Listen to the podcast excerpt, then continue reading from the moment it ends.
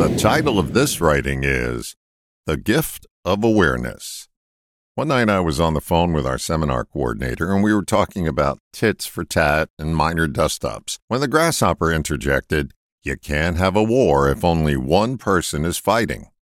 How many personal wars do we keep alive by our penchant to have the last word or throw the last punch? My guess is more than we imagine. The cure for any war is always the same stop fighting.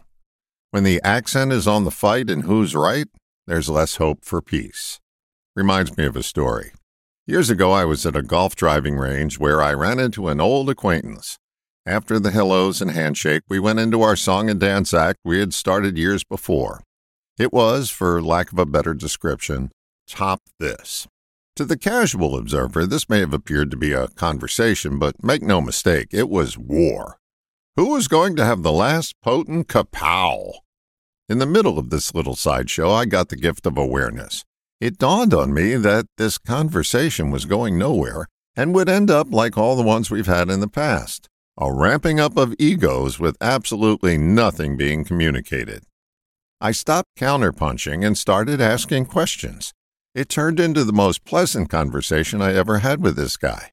The gift of awareness is the gift you can give to yourself, and it's also the proverbial gift that keeps on giving.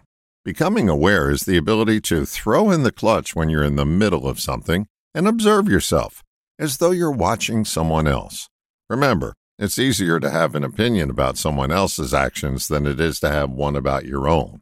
When you disconnect from participating to observing, you get a broader view. You're like the general on the hill observing the whole battlefield versus being the soldier in the middle of the fray.